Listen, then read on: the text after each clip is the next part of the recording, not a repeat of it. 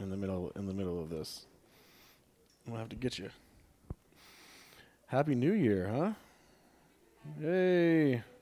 I was uh, in bed at ten o'clock last night. I guess that's how old I am now. A, the church was full of people playing games. That was pretty fun, huh? But I knew that I was preaching, and wisdom would say, "Go home early and take a nap, not take a nap, go to bed." And I'm really glad that I did that. Oh man, looks like there's still several of us out partying right now, probably, huh? Do we need to call out names and just you know say who's? Well, let's see what's going on. Is, you think so, Helen? we said that Helen just came right from the party to church because her sparkly shirt that she has on, sh- she hadn't gone to bed yet. She's, which is entirely not true. oh. So, um, I'm, excited to start something. Like I always say that, right? I'm always excited about something. Um, we're going to start going through the book of Exodus. Anyone excited about that? I, I know I am. Yeah. Let's go. All right. Well, you can turn. No. I have a frog in my throat. Give me a second. Let me drink something.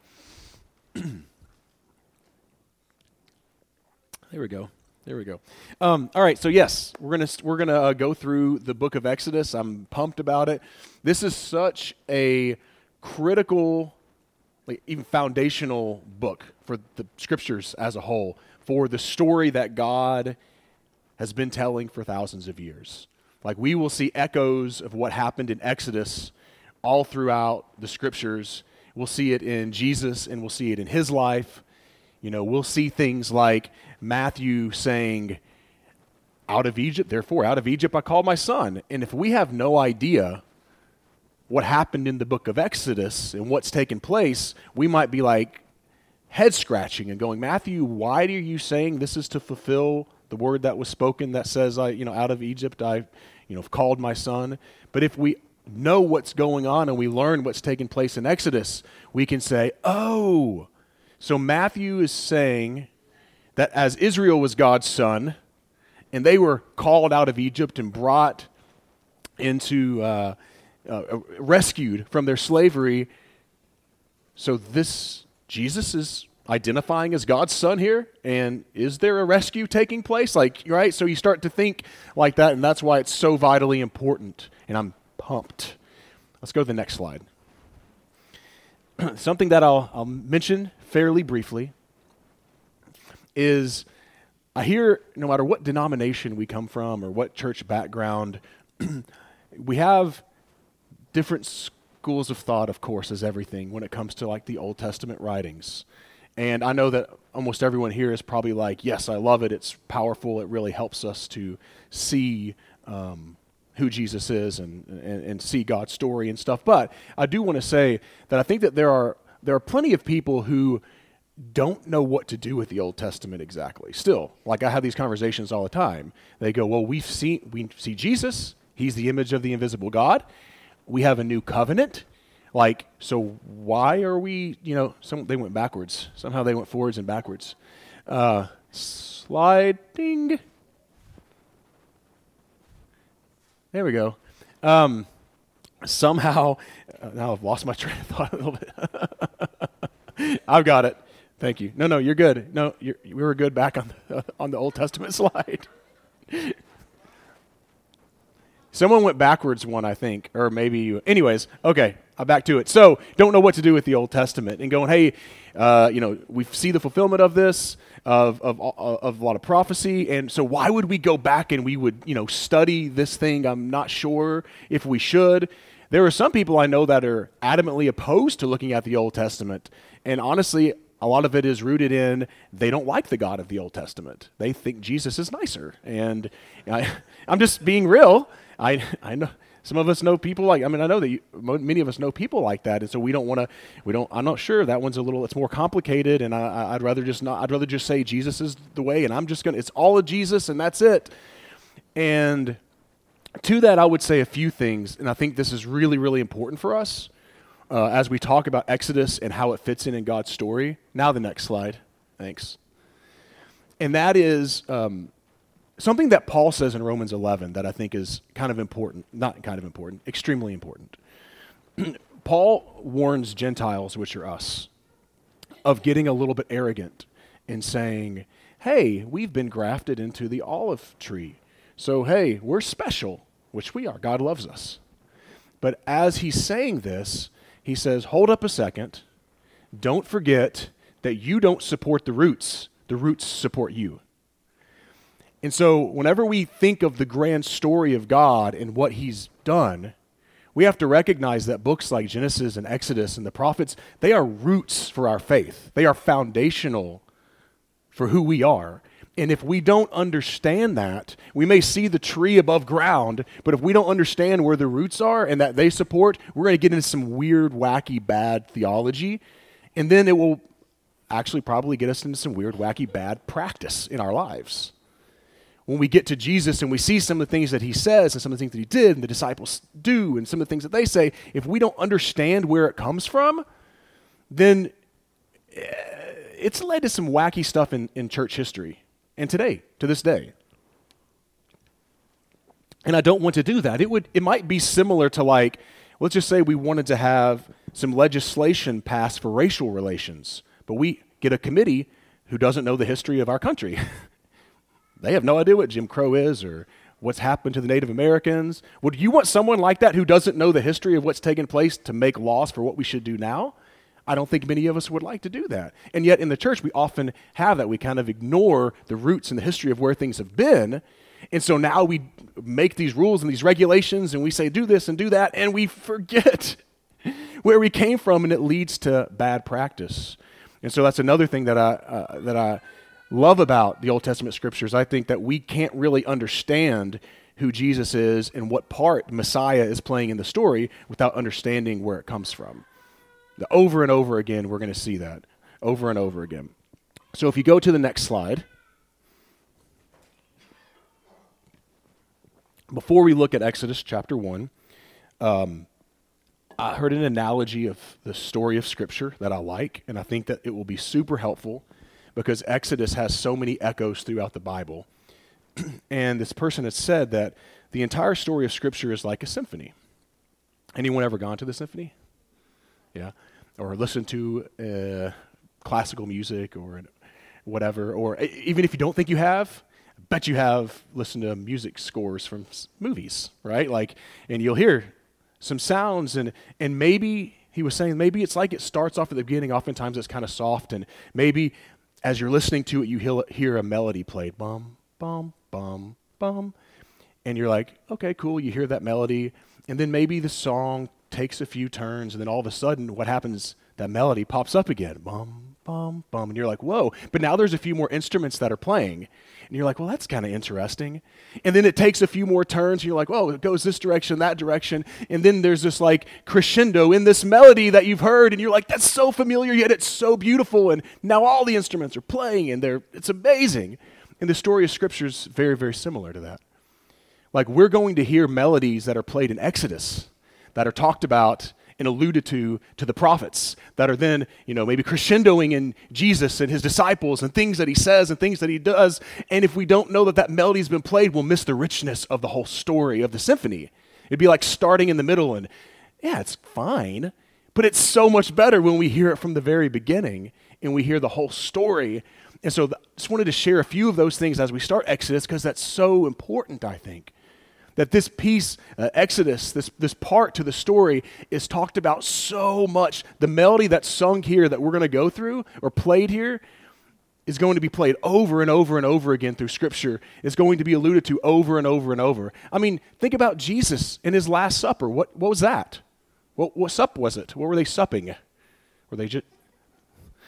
Passover, which we're going to read about here when he hands them, you know, the bread and says, This is my body and the cup, and this is my blood and my new covenant. Like, th- these are things that have been sung, melodies for a long time. And then whenever we understand where they come from, we go, Whoa, he's saying something big here, and we would probably miss it if we hadn't heard the melody early on.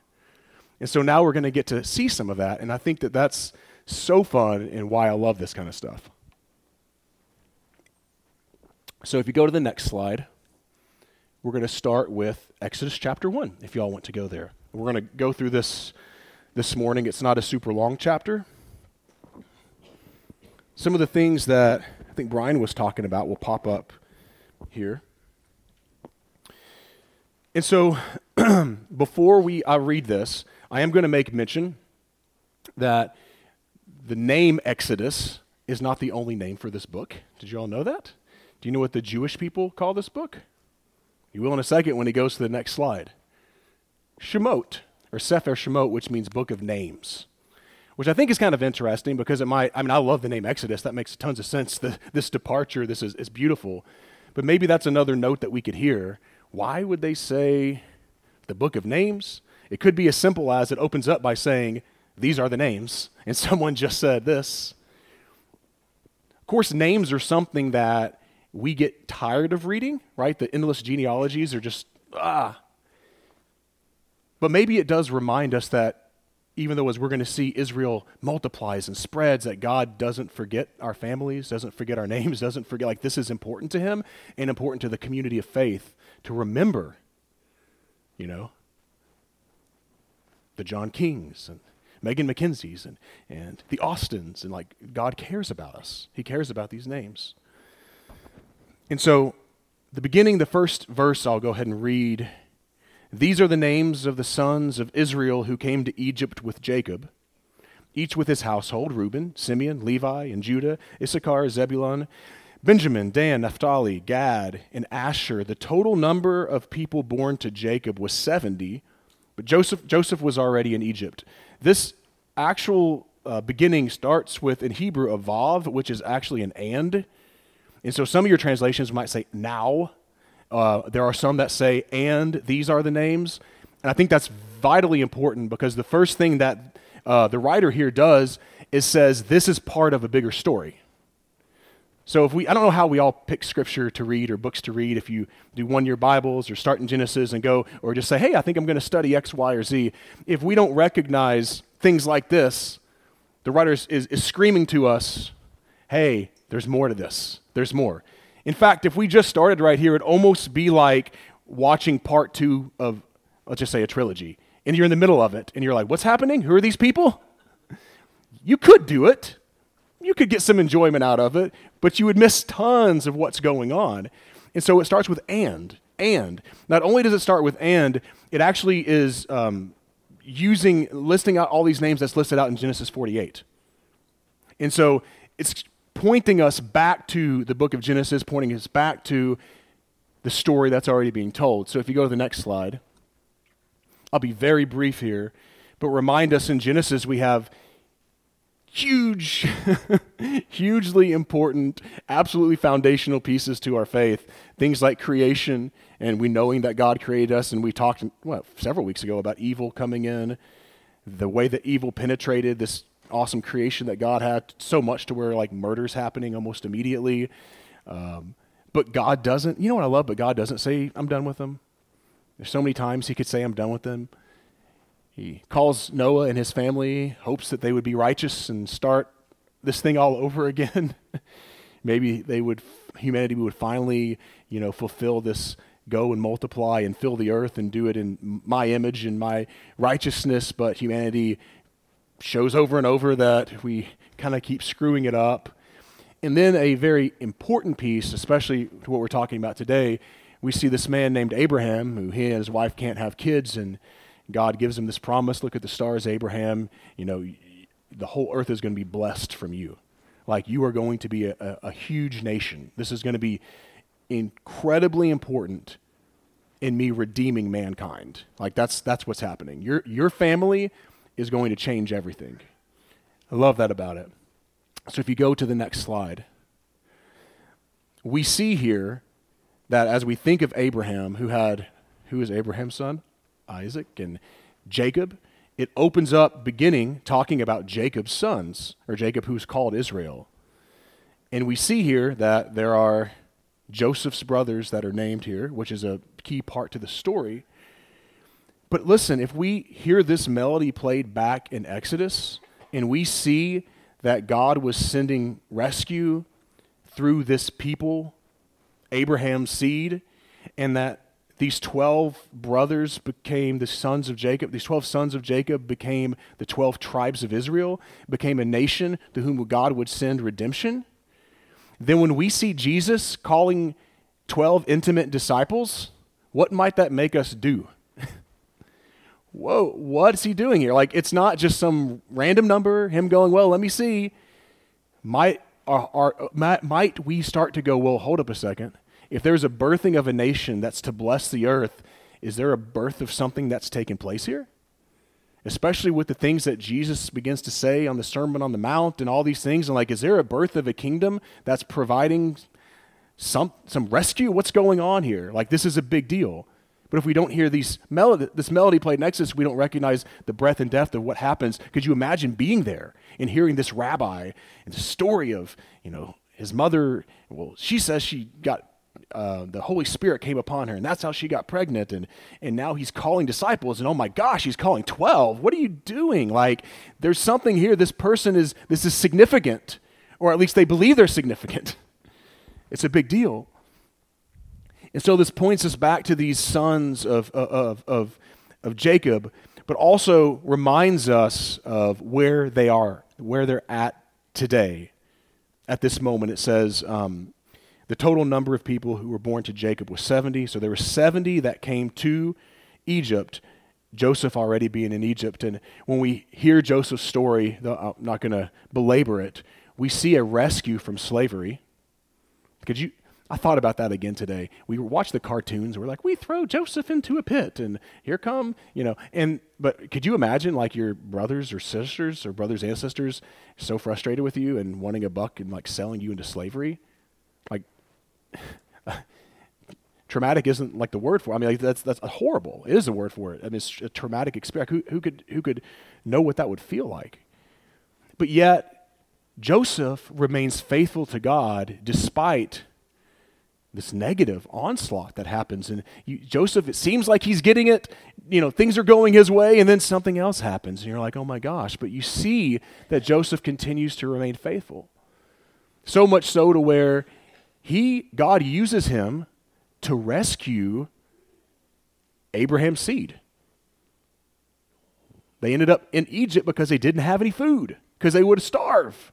But because of what Joseph did and how he had gotten to this high position in Egypt and how he had obeyed God and with the dream and was wise with how to deal with saving up grain and all these things, because of that, these people are rescued and they find themselves in Egypt. Because of Joseph, Egypt has become, I'm sure, quite wealthy because of what he did. And so the story points back to that. And then in verse 6 says, Then Joseph died, and his brothers, and that whole generation. I always think it's interesting in Scripture how it just seems to say so and so died most of the time, right? Sarah died, so and so died. Maybe there's a sentence, maybe there's two except for with Jesus, then that kind of makes it, me recognize how powerful that story is to take up word after word after word about his death. But here, it's just Joseph died. Basically, what happens here, you always watch TV series, and then like season whatever ends, and then the next season starts, and you're in the future a little bit. Like I've, I'm watching one right now, it like skips two years into the future. We're kind of doing that right now with the scriptures.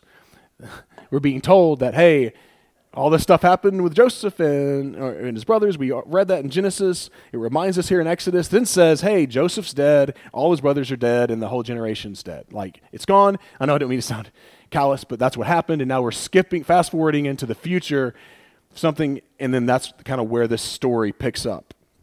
They're all past. But in verse 7, you get this really cool hope, this really cool note that it says, But the Israelites, so this is Again, Israel's, Abraham, Isaac, Jacob, Israel's seed, these people who God promised to Abraham would fill the earth, it says they were fruitful and prolific. They multiplied and grew exceedingly strong so that the land was filled with them. The Hebrew uses this word that's like swarm. It was a swarm. Like just, they were just filling up Egypt. And the, so the book opens on this fairly positive note. Where have we heard this melody played on verse 7 before about them being fruitful in Genesis chapter 1, we hear God's call. Call for mankind to be fruitful and multiply and fill the earth and subdue it. And then we hear this, we see this, and we're like, whoa, there's a group of people that are starting to fulfill God's purpose for mankind. This is amazing. And then the antagonist enters the scene. It's like, again, Brian, like there's times when everything's going great. And then all of a sudden, uh, a new king, this is verse 8. You can go to the next slide if you want. Now, a new king arose over Egypt no, never. They're in Egypt. Now go to the next slide. Sorry. Uh, who did not know Joseph. He said to his people, Look, the Israelite people are no, more numerous and more powerful than we. So come let us deal shrewdly with them, or they will increase, and in the event of war, join our enemies and fight against us and escape from the land. So, first of all, there's this ruler that rises up who doesn't know Joseph. I don't know how he doesn't know Joseph exactly. I mean, you would think that story would be told over and over, and they would know of this Joseph who helped to make Israel, uh, to make Egypt as powerful as it is. I know some scholars believe that it's a willful ignorance of, well, mm, I don't really like the Hebrews. I don't really like the Israelites. I don't want to go their way, so I don't know who Joseph is. I don't know anything about that. But what we see here is we see a direct opposition to the will of God. We see God's calling to be fruitful and to be multiply, and then we see this this, this evil, this villain, this com, villain coming in and, and, and saying, "Nope, I'm going to oppose exactly what God called you to do," which there will always be opposition to what God calls us to do. You know, and that's one of the things that I think is that this story will help us to see is just because we're in God and we're in His new kingdom and all these things, there's going to be challenges that are going to face. Even though they were fulfilling God's purpose at that time, that actually meant, uh, even though they were doing that, it did not mean that no harm would come them or challenges would happen. So we see this new king that arises who doesn't know Joseph. And we see that he says, listen, I mean, like, look back at verse 9 again. Look, the Israelite people are more numerous and powerful than we are. Than we, right? I can't help but remember the movie A Bug's Life whenever I read this. You guys know what I'm talking about? And the ants, I mean, they were more powerful than those other bugs, but they didn't know it. and so the ruler here sees that and sees that they're more powerful and says, hey, you know what? If someone comes and invades our land, all these Israelite people have to do is go, oh, hey, we have tons of numbers. Let's take Egypt out. Well, well, let's, let's, let's rule. Let's rule ourselves. And so he does not choose diplomacy. he chooses a, uh, uh, a tough hand, a what is it? What am I trying to think of? Iron hand, yeah, yeah, I like that. That's what he chooses. He's like, well, this, we're going to go this way. Verse 11 says, Therefore, they set ta- taskmasters over them to oppress them with forced labor. So we see this being fruitful and multiplying. Now, all of a sudden, we see it getting dark. Now there's taskmasters over these Israelite people. They're supposed to be the people of God, they're supposed to change the world. They built cities, supply cities for Pithom and Ramses, for Pharaoh. But the more they were oppressed, the more they multiplied and spread. I'm going to stop there for a second. So we may say, how did they enter into slavery? Well, it looks like it was something that happened over time the more they were oppressed. First, they set taskmasters. So we'll see that it's something that takes place over time, which is how oftentimes peoples and we find ourselves enslaved in whatever. It's usually not always a, hey, you're going to be in slavery right now. Even us individual, hey, I'm going to become addicted to this. Like it's something that takes place, and maybe they said, well, okay, the taskmasters, maybe we should help Egypt. Oh, it's not so bad. But over time, they continued to oppress because they knew how big and how mighty Israel could be if they recognized it. But then, even though there was oppression taking place, even though there were taskmasters being set in front of them, we're reminded that God hasn't forgotten his people in verse 12. Like, he hasn't said, well, oh, well, things are going south. I don't care. I take my hands off. No, you see God's blessing. It says, the more they were oppressed, the more they multiplied, the more they spread. The writer's saying, hey, God's here in the midst of this. And it happens so much that in the middle of verse 12, when I didn't finish reading, it says, so that the Egypts came to dread the Israelites. so you see this battle of, you know, many people say that this is a battle of God versus the Pharaoh or Pharaoh's gods. You see this idea of God and his call to multiply and to fill the earth, and you see this force trying to stop this from happening. And even when it tries and puts the squeeze on, they're still multiplying. So much to where the, uh, the Egyptians are scared. They're dreading the Israelites. Like, wow, as soon as these people recognize who they are, we are in, in for it. We're, we're in trouble. So, what happened? It got worse, right? You think, well, we're people of God, it'll be okay. But in verse 13, it says the Egyptians became ruthless. So now they're not just imposing tasks. Now they're not just setting taskmasters. They're, they're ruthless in it on the task that they set on the Israelites. They made their lives bitter with hard service in mortar and brick and in every kind of field labor. They were ruthless in all the tasks they imposed on them. The Israelites find themselves supposed to be God's rescue for humanity um, in bitter service with mortar and brick, being ruthlessly imposed with ta- tasks on them. What's going on, God? Right? What's, what's happening? It gets worse. Isn't that such an uplifting start to the new year? Woohoo! It gets worse for the people of God. um, yeah, next slide, if you want to go there. The king of Egypt said to the Hebrew midwives, one of whom was named Shiphrah and the other Puah, When you act as midwives to the Hebrew women and see them on the birth stool, if it is a boy, kill him. If it is a girl, she shall live.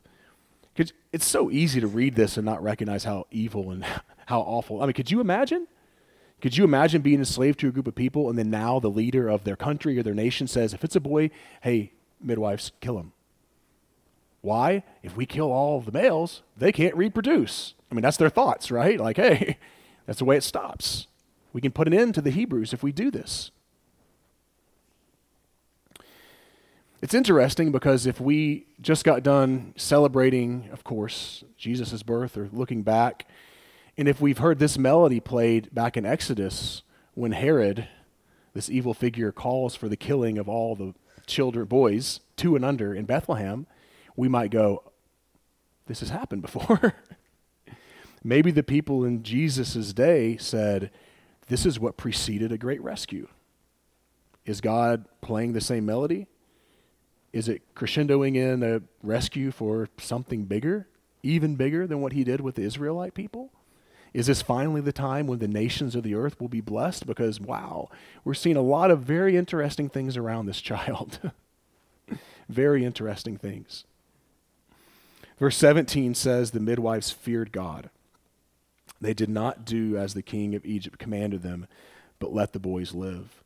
I, I, often I wonder if the Israel if the if the midwives the Hebrew midwives understood how important their job was. Like obviously that's huge. Being a midwife is hugely important. you, that's how the nation is. They are participating in the being fruitful and multiplying. But I wonder if they really realized what a pivotal role they would play in God's plan. I think many of us look at jobs and the things that we do sometimes and we go, well yeah, it's cool. I guess I'm doing my thing. But if we're following, as Joseph did, faithfully day in and day out, and following what God's heart is for us and for the people of the world, we don't know. I mean, seriously, I know this sounds kind of cliche, but we don't know the impact that we're making. We don't know when God's going to call us to, because th- them not doing this was life threatening. No doubt about it. A ruthless ruler says, Do this. You don't do it. like and so these women are heroes in the story. They're they're champions. I mean, it's amazing what they do. They defy this ruler who's super powerful and say, you know what, we're not doing that. It's just it's just amazing. Again, verse 17 says the midwives feared God. That's what drove them. They feared God. They feared this God of Abraham, Isaac, and Jacob. In the midst of slavery, they decided to fear God. They could have, because they could have been like, "Forget you, God. Why are we in this problem?" Which I mean, that's that temptation for so many of us to do, right? Bad things are hitting us left and right, and to go, "Well, does God exist? I don't know. What are you doing, God?" But in the midst of suffering, in the midst of these challenges, they fear God and they walk in His ways. I mean, simply, they save the life of who knows how many children. And verse 18 says So the king of Egypt summoned the midwives and said to them, Why have you done this and allowed the boys to live? The midwife said to Pharaoh, Because the Hebrew women are not like the Egyptian women. They are vigorous and give birth before the midwife comes to them. So the king wants to know what happened. And the midwives, seems like they kind of twist the truth a little bit, huh? This is a, have you heard this ethically you know, discussed the ethical dilemma of the midwives. What would you do? Would you would you would you lie? Would you kill the children? What would happen? Well, the midwives they lied, so God should punish them. I've heard all kinds of crazy stuff around this little this topic right here. And I like to say that we love things to be black and white don't we? This is right, this is wrong, this is right, this is wrong. Now, there are right and wrong things. Like, I could be like, well, let's just gray area everything. but in this scenario, like, what do you do if you're the midwife? You know that if, if okay, so even Pharaoh kills me, what's going to happen? He's going to put midwives in there that might kill the children, right? We know that we're not going to. And so he says, hey, you know what? They're a little more vigorous. Maybe they just, maybe it's just stretching the truth. Maybe they were pretty vigorous, but we can't make it in time. As soon as we hear someone's giving birth, we just can't make it. They have the child. And people, I've heard people complain about the midwives and, oh, they lied. And, but verse 20 says, God dealt well with the midwives. Didn't seem like God was too upset about the way they handled the situation. And the people multiplied and became very strong. What a role they played in this. Sometimes I don't know if we recognize the, how crucial this role was of these midwives fearing God and being faithful to this grand, grand rescue of the people of Israel. And because the midwives feared God, so not only did it say that God dwelt, dealt well with them, it says that He gave them families. He blessed them. He blessed them, said, You did well. You did well. Then Pharaoh commanded all his people. So now it gets even darker. Every boy that is born to the Hebrews you shall throw in the Nile, but you shall let every girl live. When I read that, I wonder if he was trying to have the midwives kill the babies deceitfully. Maybe he was trying to say, trying to save face. Like, hey, or maybe wrap the cord or do, I don't know what he wanted. But what, so that maybe I'm not so bad. Well, he's pretty ticked at this point. And he's like, forget that now throw the children in the Nile. And a lot of people say that what they did was put them in baskets and sent them down the Nile, and which is why whenever Moses is put in a basket, it's interesting because he's caught in the reeds, and that was done on purpose, um, so that they could not see the deaths of the children, but as they see it by gone. No matter if they threw them in or did it that way, it was horrifying. horrifying. That's an interesting note to end this on, isn't it? So I'll just mention a couple things. One is to remind us of those melodies that are played and how vital. Like we already hit three of them, three or four of them, I think, in the midst of this one chapter of how important it is for the story that God has been telling. And the other thing that I think is critically important is, you know, um, we have these schools of thought that when we come into Christ, some people will be like, hey, nothing really bad should happen to you. We're in Jesus, so we're all good. We have victory in Jesus, which that means nothing bad happens, or whatever that is. We also have the other side of that is, oh, whoa, Jesus' resurrection doesn't mean much because, you know, the world's wrecked and there's nothing we can do and God we're holding on and we hope that one day we escape one day you'll come and set things right but until then everything is horrible and let's just hold just hold on right we have songs like that that we sing in church sometimes not here But the reality is, is even though these people are playing a critical part in God's role, which we're in the story, so welcome to the story if you don't realize that you're part of it, that we're part of it, that we've been grafted into this story. It's incredible.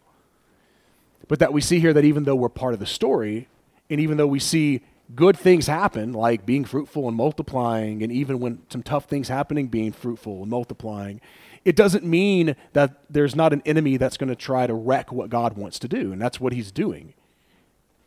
Purpose mankind, be fruitful, multiply, subdue the earth. Okay, no, we're not going to have that happen. We're not going to do it. To where the enemy is not, uh, he doesn't pull any punches. I mean, he's willing to kill. He's willing to. That's why I call him to kill, steal, and destroy. Like it's like it's destruction. It's not. We're not going to, you know, we're not holding anything back here. But what we can recognize is is that even though the story looks not great at this moment, that God has a plan, that it's in motion right now, that there are men and women who are choosing to follow God despite being in slavery, despite the tough things that echoes back to Joseph, and despite the problems that happened, he still chose to be faithful to God. And we get the same opportunity today. Like we get the same opportunity that whether things are going fantastic and we just had a wonderful Christmas and we're good to go, or maybe it was rough this year. Or maybe the impact that we're doing uh, going to you know mitchell nilsson and inner city and you know with julie maybe we see the fruit and we're like yeah praise god! Or maybe we don't as much and we're going oh man i hope this is making an impact or maybe tough things are happening you know like carolyn getting her car stolen or me coming back from memphis and a transmission going out of my van praise god for the for having the uh, having the finances Ugh instead of folding, instead of getting angry and frustrated and God, I don't know, recognizing that, hey, He's here, He's with us. As Ben Austin reminds us all the time, that even in the midst of suffering or challenges, the scriptures have taught us one thing is that He's with us, that He has a plan. And then it's our job to just remain faithful to that, despite the challenges, right? A lot of us have been watching football. Anybody watch any football this last week? Yeah, some. Okay. I know I get nervous about sports analogies because I know it alienates people who don't watch sports. But a good football coach, even if their team is amazing, is going to tell their team it's going to get tough sometime.